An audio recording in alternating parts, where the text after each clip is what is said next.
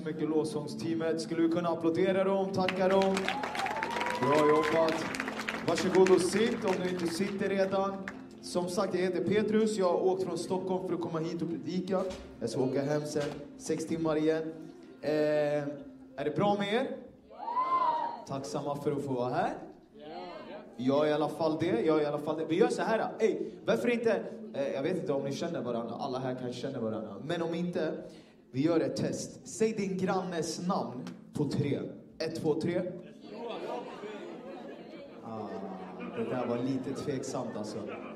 Det där var tveksamt. Okej, du får fem, tio sekunder. Jag räknar ner tio sekunder att hälsa på en granne. Hälsa på en granne. Tio, nio, åtta, sju, sex, fem, fyra, tre, två, ett, noll. Okej, nu igen. Säg din grannes namn på tre. Ett, två, tre. Ja, bättre, bättre, bättre, bättre, bättre. All right, vi ska göra så här då. Jag är ju här för att predika.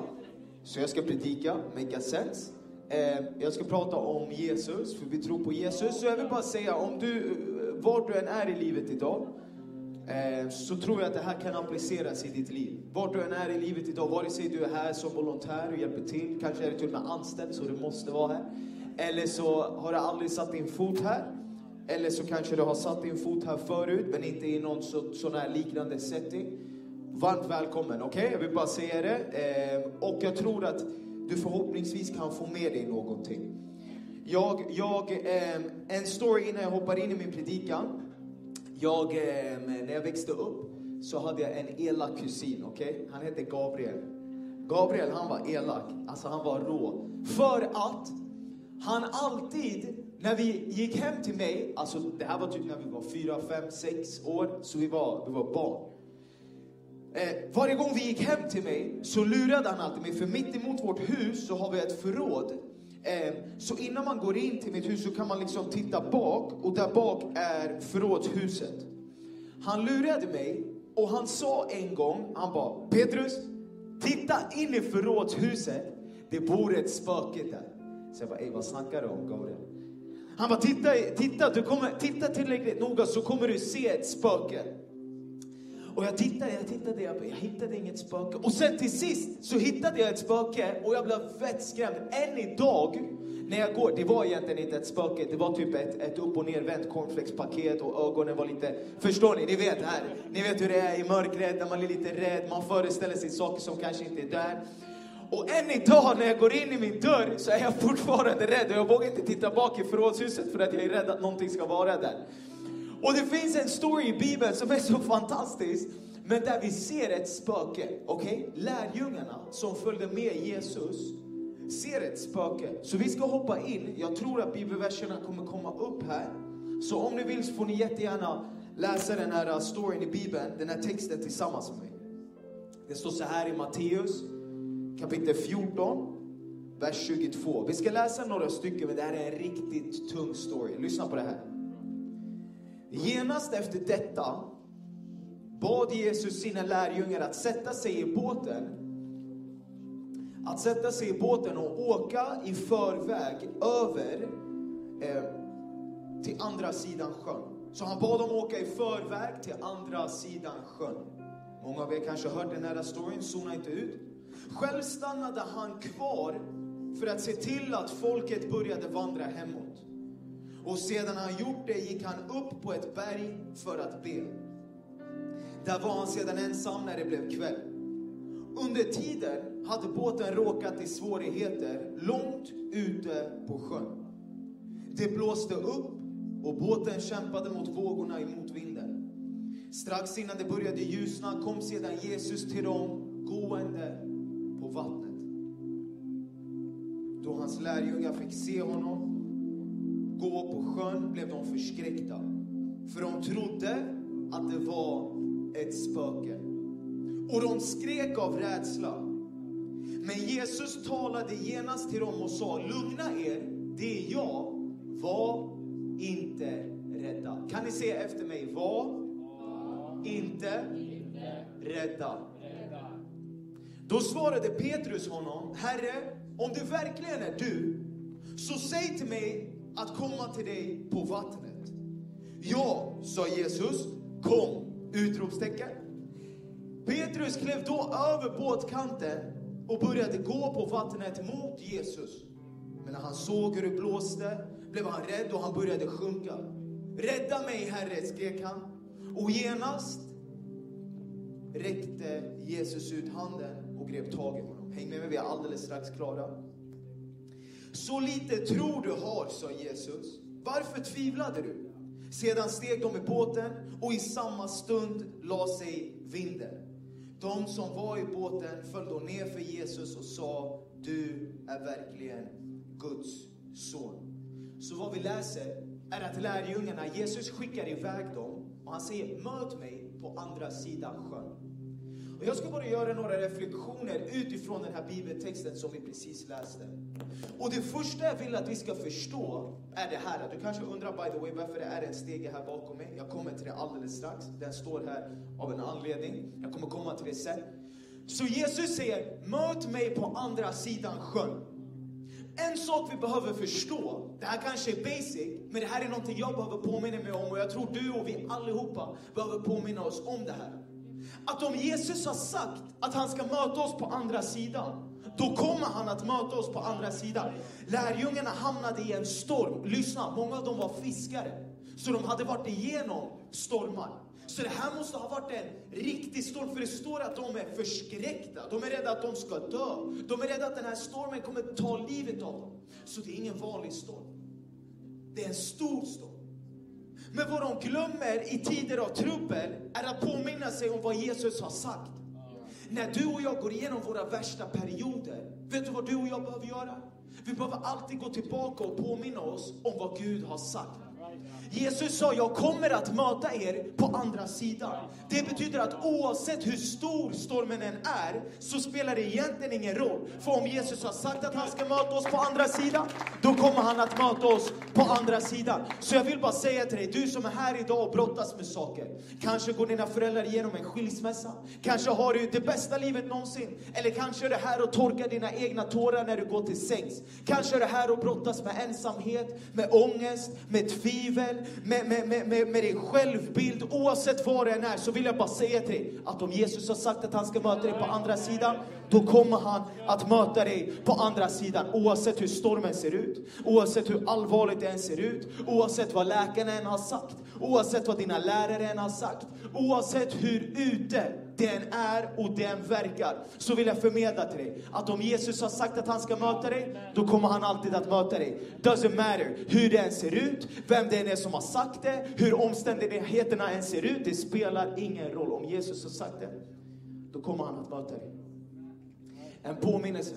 Du vet vad Jesus har sagt till dig. Det är bara dags för dig att påminna dig. Och det är som svårast när man står inför en jobbig omständighet att påminna sig om vad Jesus har sagt. Om vad Gud har sagt till dig. Ibland behöver vissa av oss bara gå tillbaka och påminna oss. Vad har Gud sagt till mig? Han har ju sagt att han inte ska lämna mig. Han har ju sagt att han inte ska svika mig. Han har ju sagt att han har förlåtit mina synder. Han har ju sagt att han har startat om. Han har ju sagt att det gamla är förbi och någonting nytt har kommit.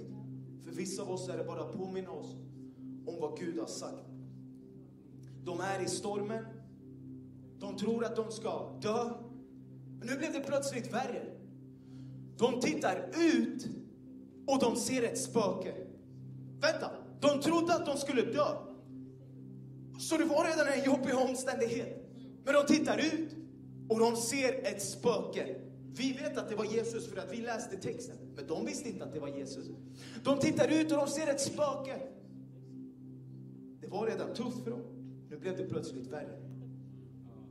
Vad jag tror att vi kan lära oss ur den versen är att, kolla här, följ med mig på det här. Det var inte att Jesus inte var i stormen.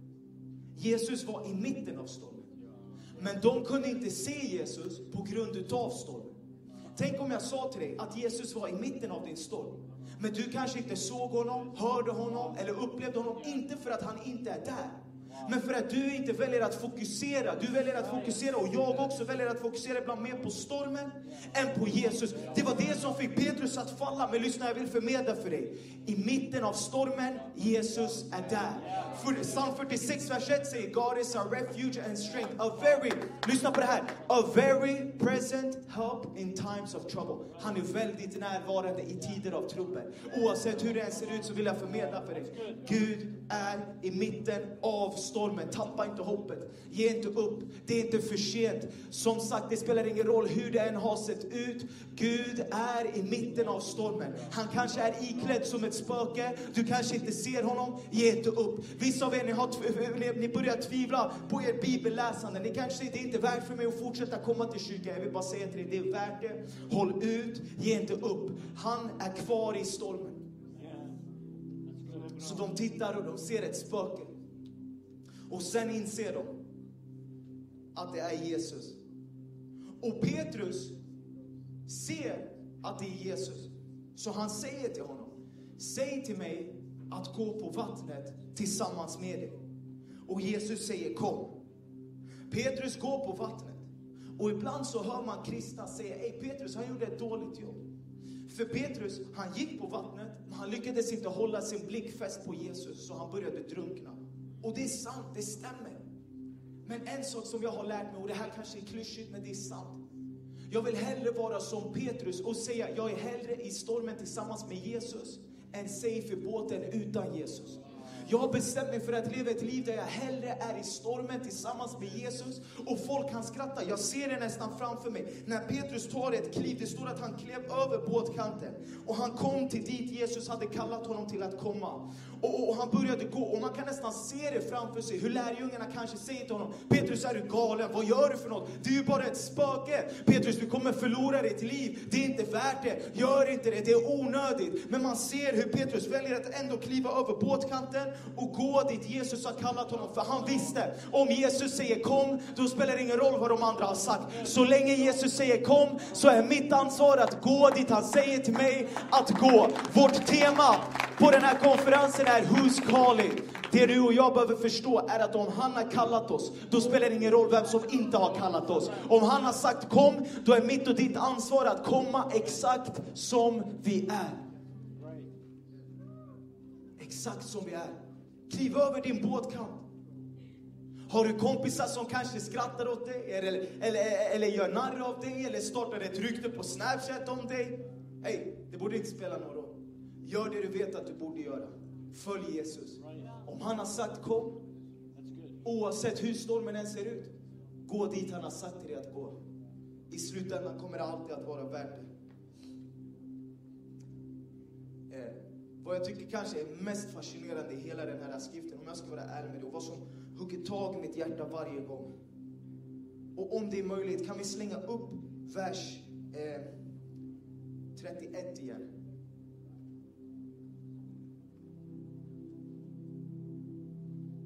Är vers 31 uppe? Kolla, det står så här. Och genast, Petrus börjar drunkna. Petrus börjar drunkna. Och så står det, och genast räckte Jesus ut handen och grep tag i honom. Så Petrus börjar drunkna för att han failar i sin tro. Han vänder sin blick och tittar på vågorna och stormen mer än vad han tittar på Jesus. Och så står det att Jesus respons, jag älskar det, och genast räckte Jesus ut handen. Genast. Visst är det inte att Jesus först ställde frågan, Petrus vad har du gjort? Han var inte där för att skälla ut Petrus och säga, Petrus varför har du gjort så här när jag sa till dig att göra så här? Petrus, ajabaja, du har gjort ett dåligt jobb. Petrus, jag sa till dig att bara kolla på mig. Varför skäms du inte? Petrus, shame on you, du har gjort ett dåligt jobb. Vad håller du på med? Men så många av oss tror att det är Guds respons. Så många av oss tror att Guds första respons när vi har failat, när vi har misslyckats, när vi har gått in på den där dåliga sidan vi vet att vi inte borde gå in på. När vi har testat den där grejen vi vet att vi inte borde ha testat. Så tror vi att Guds första svar är att kasta shame på oss.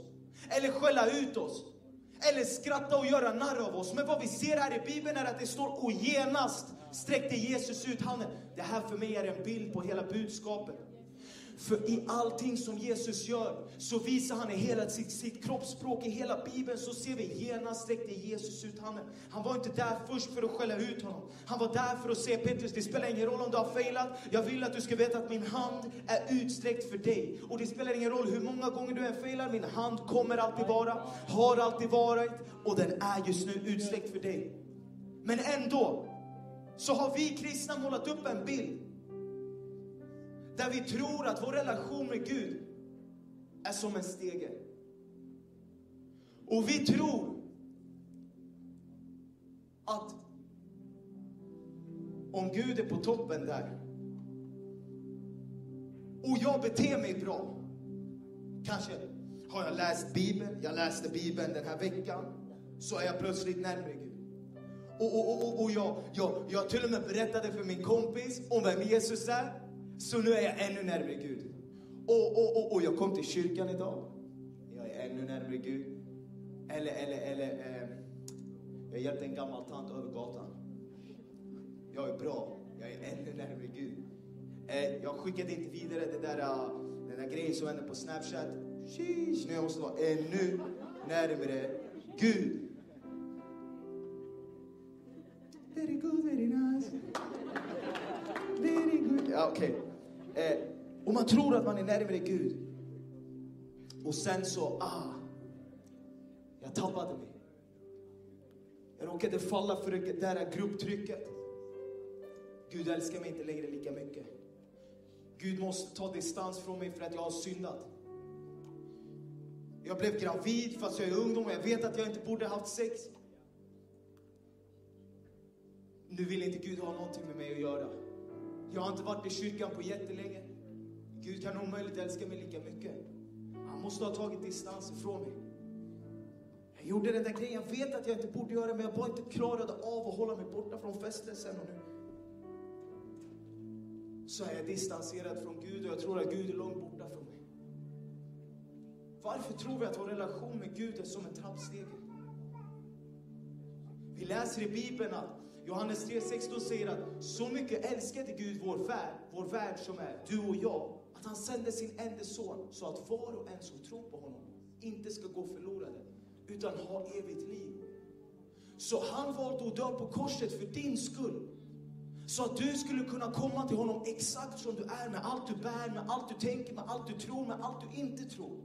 Det är därför vi ser att Jesus första respons var att sträcka ut sin hand och hjälpa Petrus ut ur vattnet. Petrus kunde ha varit där nere i vattnet och sagt nej Jesus, jag vill inte ha din hand som så många av oss gör. Vi säger nej, jag klarar mig på egen hand. Jag kan bara kämpa upp till ytan. Jag kan bara sträva lite mer. Jag kan bara prestera lite mer. Jag kan bara göra lite mer. Jag kanske kan komma till kyrkan och det är bra, gör det. Läs din bibel, gör det du vet att du borde göra. Men jag är här för att förmedla till dig att det finns inget du har gjort, inget du gör, inget du kommer göra som kommer få Gud att älska dig mindre. Det är budskapet som vi tror på. De goda och glada nyheterna. Att Guds hand alltid är utsträckt. Och när du failar, vet du vad? Guds hand är fortfarande utsträckt. När du har vandrat bort, Guds hand är fortfarande utsträckt. När du, inte tvi- när du tvivlar på Gud och säger Gud, jag ser inte dig, jag hör inte dig när du är i stormen. Så vill jag säga till dig, Guds hand är fortfarande utsträckt. När din mamma är sjuk, vet du vad? Guds hand är fortfarande utsträckt. När du får F i alla ämnen, vet du vad?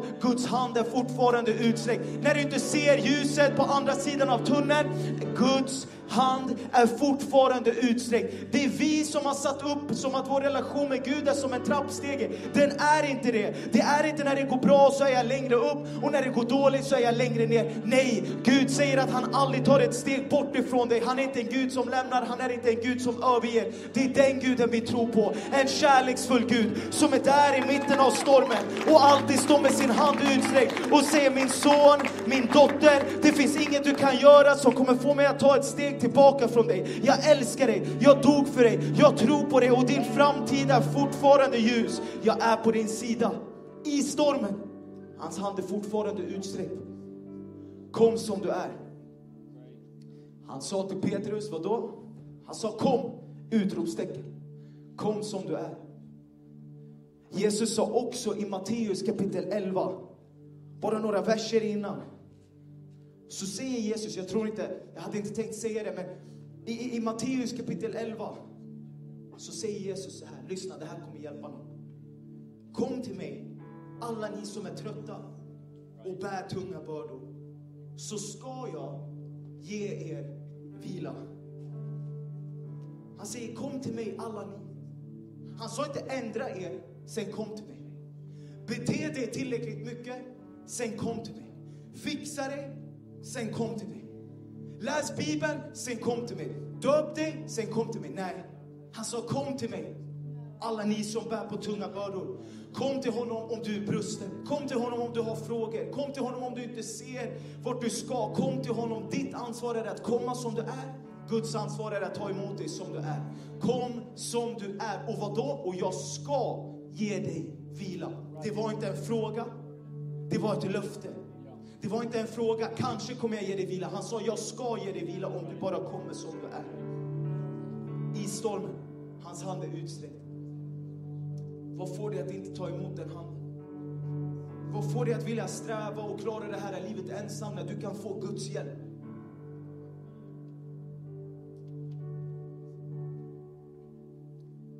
Om jag ska vara ärlig, är det lugnt om jag är ärlig? Får jag vara ärlig med er?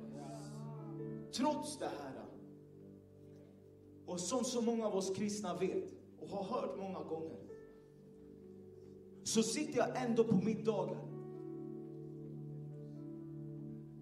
där jag sitter med goda, vettiga kristna som kanske egentligen inte menar något illa. Men man pratar om allting som försiggår i våra förorter.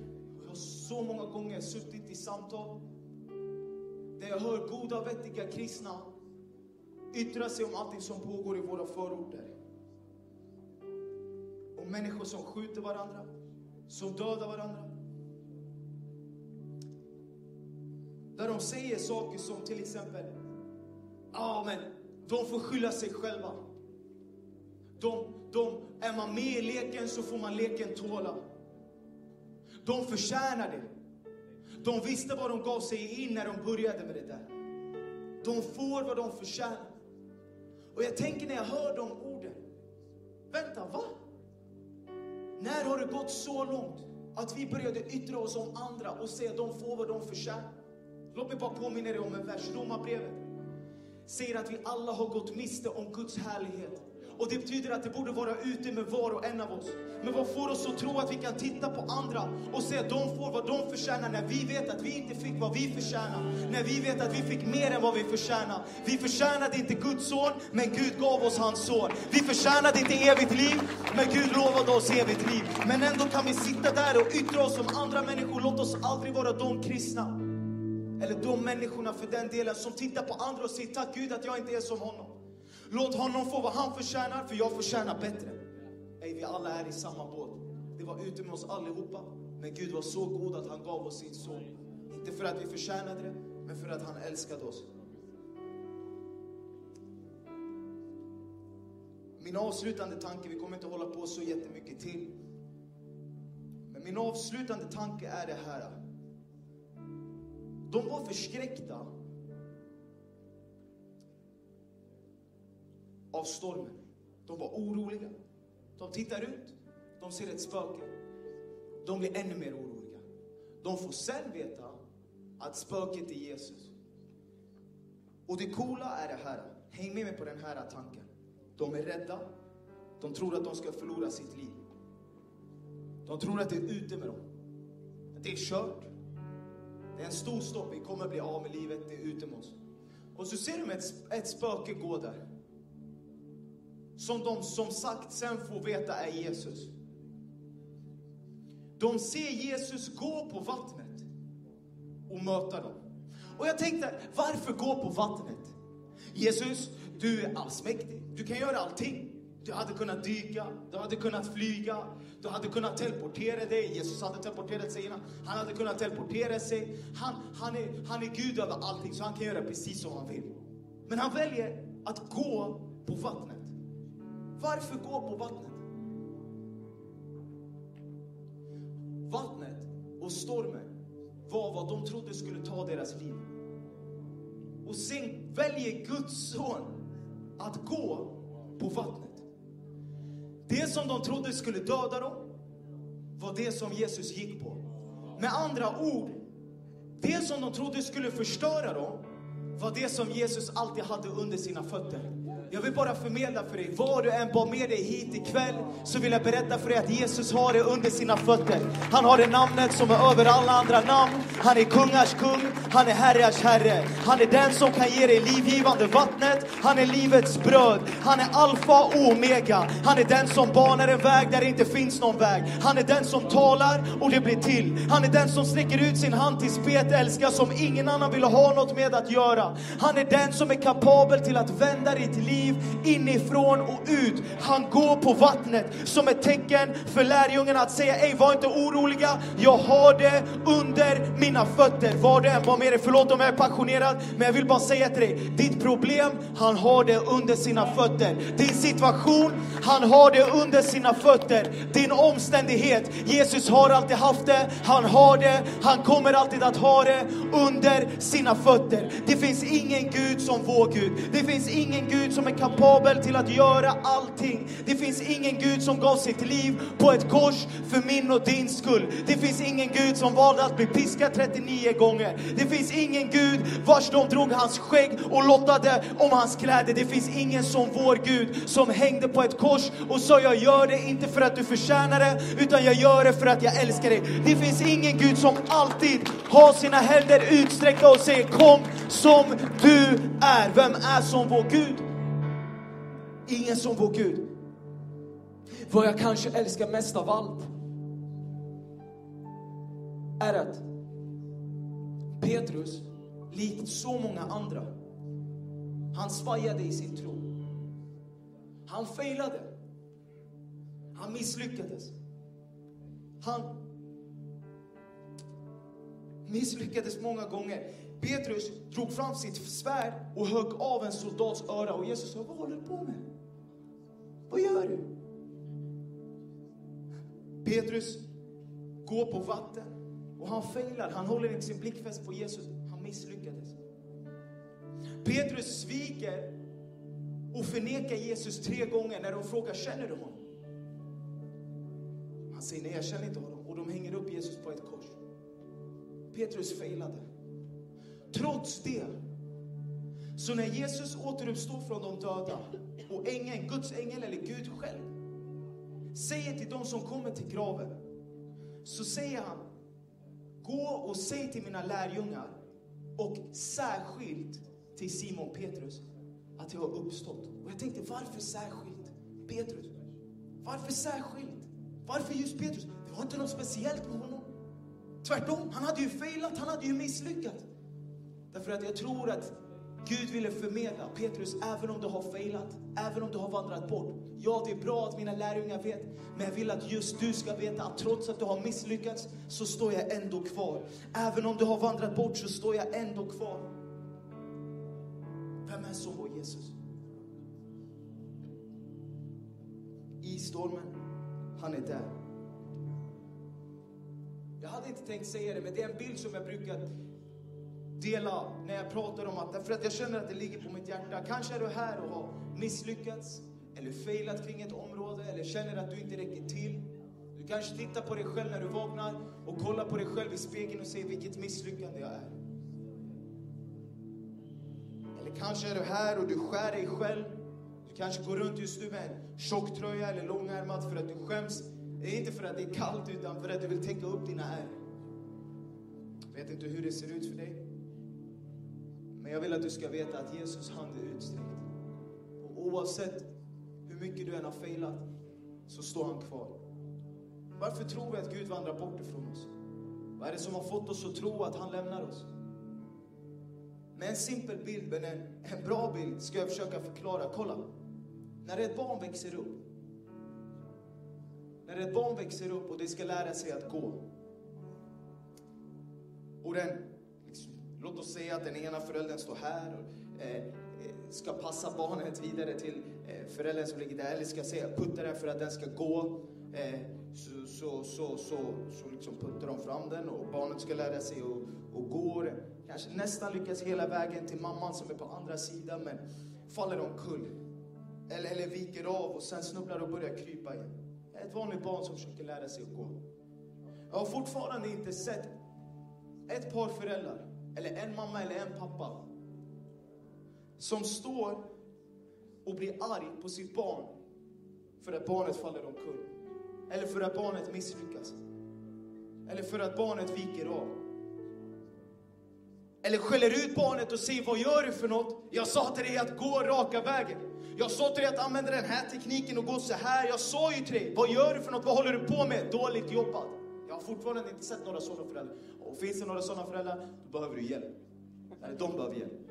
Det finns inga sådana föräldrar, inte vettiga föräldrar i alla fall. Och ändå så tror vi att Gud ibland är så.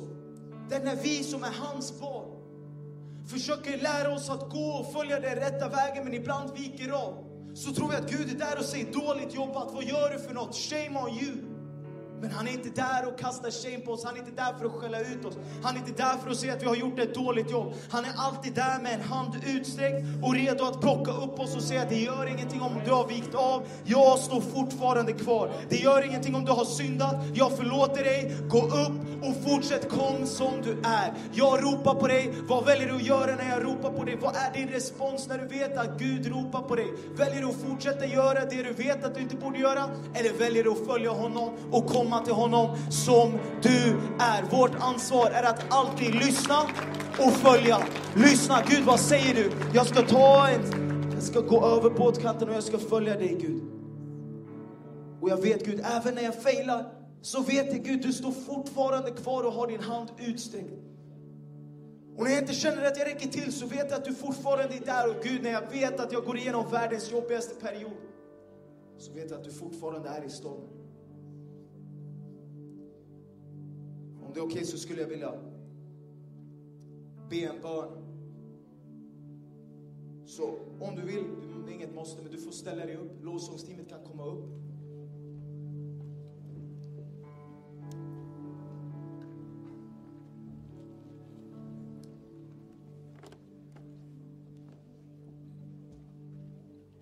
Om det är okej okay för dig. Jag vet inte om du tror på Gud eller inte, eller vad du har för bild av Gud. Jag skulle vilja be för några saker, om det är okej okay för dig. Lovsångsteamet kommer vara redo att sen spela, inte nu men alldeles strax. Och jag skulle vilja be dig göra något modigt. Om du är här så vill jag att du böjer ditt huvud och blundar. Bara, bara några få korta sekunder. Jag ber dig inte göra det av någon eh, religiös akt eller så. Jag ber dig helt simpelt göra det av respekt för din granne. Jag skulle vilja fråga dig idag, om du är här och du känner att du svajar i din tro. Du kanske svajar i din tro på grund av saker som sker runt om dig. Kanske är det någonting som du går igenom just nu i ditt privata, personliga liv. Du kanske kom hit med din bästa vän. Men inte ens din bästa vän vet vad du bär på. Du känner oavsett vad... Du, du, du, vet, du vet vem du är ifall jag talar till dig. Du känner i ditt hjärta. Om du är här just nu och känner att din, att din tro är svajig. Du är inte vart du en gång brukade vara. Så skulle jag mer än allt bara vilja be en bön för dig. Jag kommer inte be dig komma fram eller göra något sånt. Jag vill bara be en bön för dig. Om du säger Petrus, det är jag. Det är ingen som kollar runt. Det här är bara mellan mig och dig. Eller egentligen mellan dig och Gud. Så vill jag be dig räcka upp din hand när jag kommer till tre. Som ett simpelt tecken så att jag kan inkludera dig i en bön. Ett, två, tre. Räck upp din hand bara. Gör det tydligt för mig. Var frimodig. Du behöver inte titta runt. Det här är mellan dig och Gud. Räck upp din hand om du säger Petrus, det där träffar mig. Det är massvis med händer. Tack Jesus för alla händer. Om det är okej, okay, du kan fortsätta hålla handen uppe eller så kan du lägga den på ditt hjärta så vill jag be en bön för dig. Fader, jag tackar dig så otroligt mycket för varje människa som har sträckt upp sin hand, Herre. Jag vet inte vad de går igenom, vad de bär på, Herre. Vad de har brottats med, vad de kämpar med, Herre. Men en sak vet vi. Att du fortfarande sitter på tronen och regerar. Du har fortfarande det namnet som är över alla andra namn. Herre, vi vet att du har helat för. Vi vet att du har satt människor fria för. Vi vet att du har banat väg för. Och vi vet också att du är lika kapabel till att göra det idag. Så jag ber för varje uppsträckt hand, Herre. Att du ska komma och hjälpa dem just nu, Herre, i nödens stund. Så ber jag att du ska komma och göra det endast du kan göra, Herre. Jag ber att vi ska gå härifrån, Herre, och inte gå härifrån på samma sätt som vi kom in hit, Herre. Men att någonting ska ha skett just det här mötet. Att vi ska få se resultatet av den här bönen. I Jesu namn. Amen.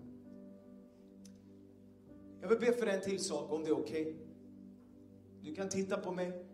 Om du är här och du specifikt känner att du har failat med någonting. Jag är inte här för att liksom döma dig eller, eller, eller, eller, eller ens ge dig en plan på exakt vad du ska göra. Det kan vi hjälpa dig med annars. Men om du är här och du har failat med någonting. Kanske är det så att du har fallit tillbaka till, en, till ett beroende. Du kanske har fallit tillbaka till en synd, till ett dåligt umgänge. Du vet att du inte borde vara med. Du har fallit tillbaka till att tala dåligt och illa om dig själv. Du har failat. Du har failat i... Du vet vad det är om du har failat i någonting. Så skulle jag också vilja be för dig. Och det här är också mellan dig och Gud återigen. Så om det är okej, okay, böj ditt huvud och blunda några få korta sekunder och sen så ska jag be en sista bön. Men om du är här och du känner att du har failat, oavsett vad det än är du har failat med. Så vill jag be för dig. Be om styrka, be om favör från Gud, be om hans hand och hans vägledning över ditt liv. Det är ingen som kollar runt, det här är mellan dig och Gud. Räck upp din hand. Du kan räcka upp din hand nu om du säger Petrus, det är jag. Jag vill att du ber för mig. Amen. Amen. Herre, jag tackar dig för varje uppsträckt hand återigen. Jag ber Herre från djupet av mitt hjärta, Herre. Till den som just nu av en eller en annan anledning, Herre, har failat. Oavsett vilken anledningen än är till att de har failat eller vandrat bort, Herre. Så be om att din heliga Ande just nu ska komma över dem, Herre. Påminn dem om att du är en Gud som fortfarande står kvar, om att du är en Gud som fortfarande är på deras sida, om att du är en Gud som aldrig sviker och aldrig lämnar, om att du är en Gud som fortfarande har din hand utsträckt, inte bara nu Herre när vi är i kyrkan. Vi ber framförallt om att du ska påminna oss om det Herre när vi går hem till vår vardag, när vi går tillbaka till våra omkretsar, när vi går tillbaka till att umgås med dem som vi umgås med. I alla röster som vi hör Herre så ska vi höra en stilla susning, din röst Herre som påminner oss om att du är kvar vid vår sida och fortfarande fortfarande älskar oss. Och jag ber Herre om styrka. Att inte göra den där grejen vi vet att vi inte borde göra. Jag ber för de som faller för frestelse, Herre, att, de ska, att, att, att du ska ge dem styrka, kraft och favör, Herre, att gå förbi det. Och inte välja att gå in i ringen, Herre. Utan välja att låta dig ta fighten. I Jesu namn. Amen. All right, sorry, vi ska alldeles strax avsluta. En sista sak bara som vi alltid avslutar som vi brukar vilja avsluta våra gudstjänster med. Och det är en bön om att lära känna Gud. Som du är här idag, jag har gjort mitt med att berätta för dig om vilken Gud vi tror på. Om att hans hand är utsträckt. Och min simpla fråga till dig är, vad är din respons när du hör att Guds hand är utsträckt?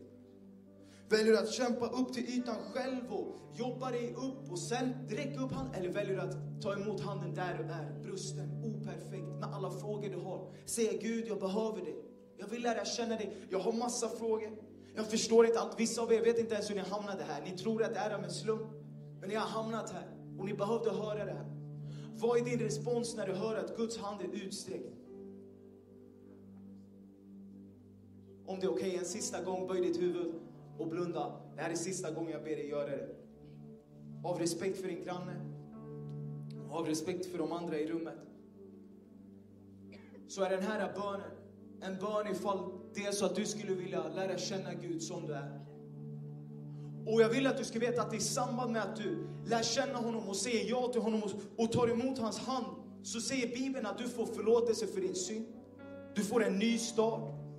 Du får ett evigt liv i himlen. Och det bästa av allt är att du kan göra det exakt som du är. Du kan komma som du är. Brusten som du är, brustna som vi är. Operfekta som vi är så kan vi komma exakt som vi är. Han sa kom till mig som du är och jag ska ge dig vila.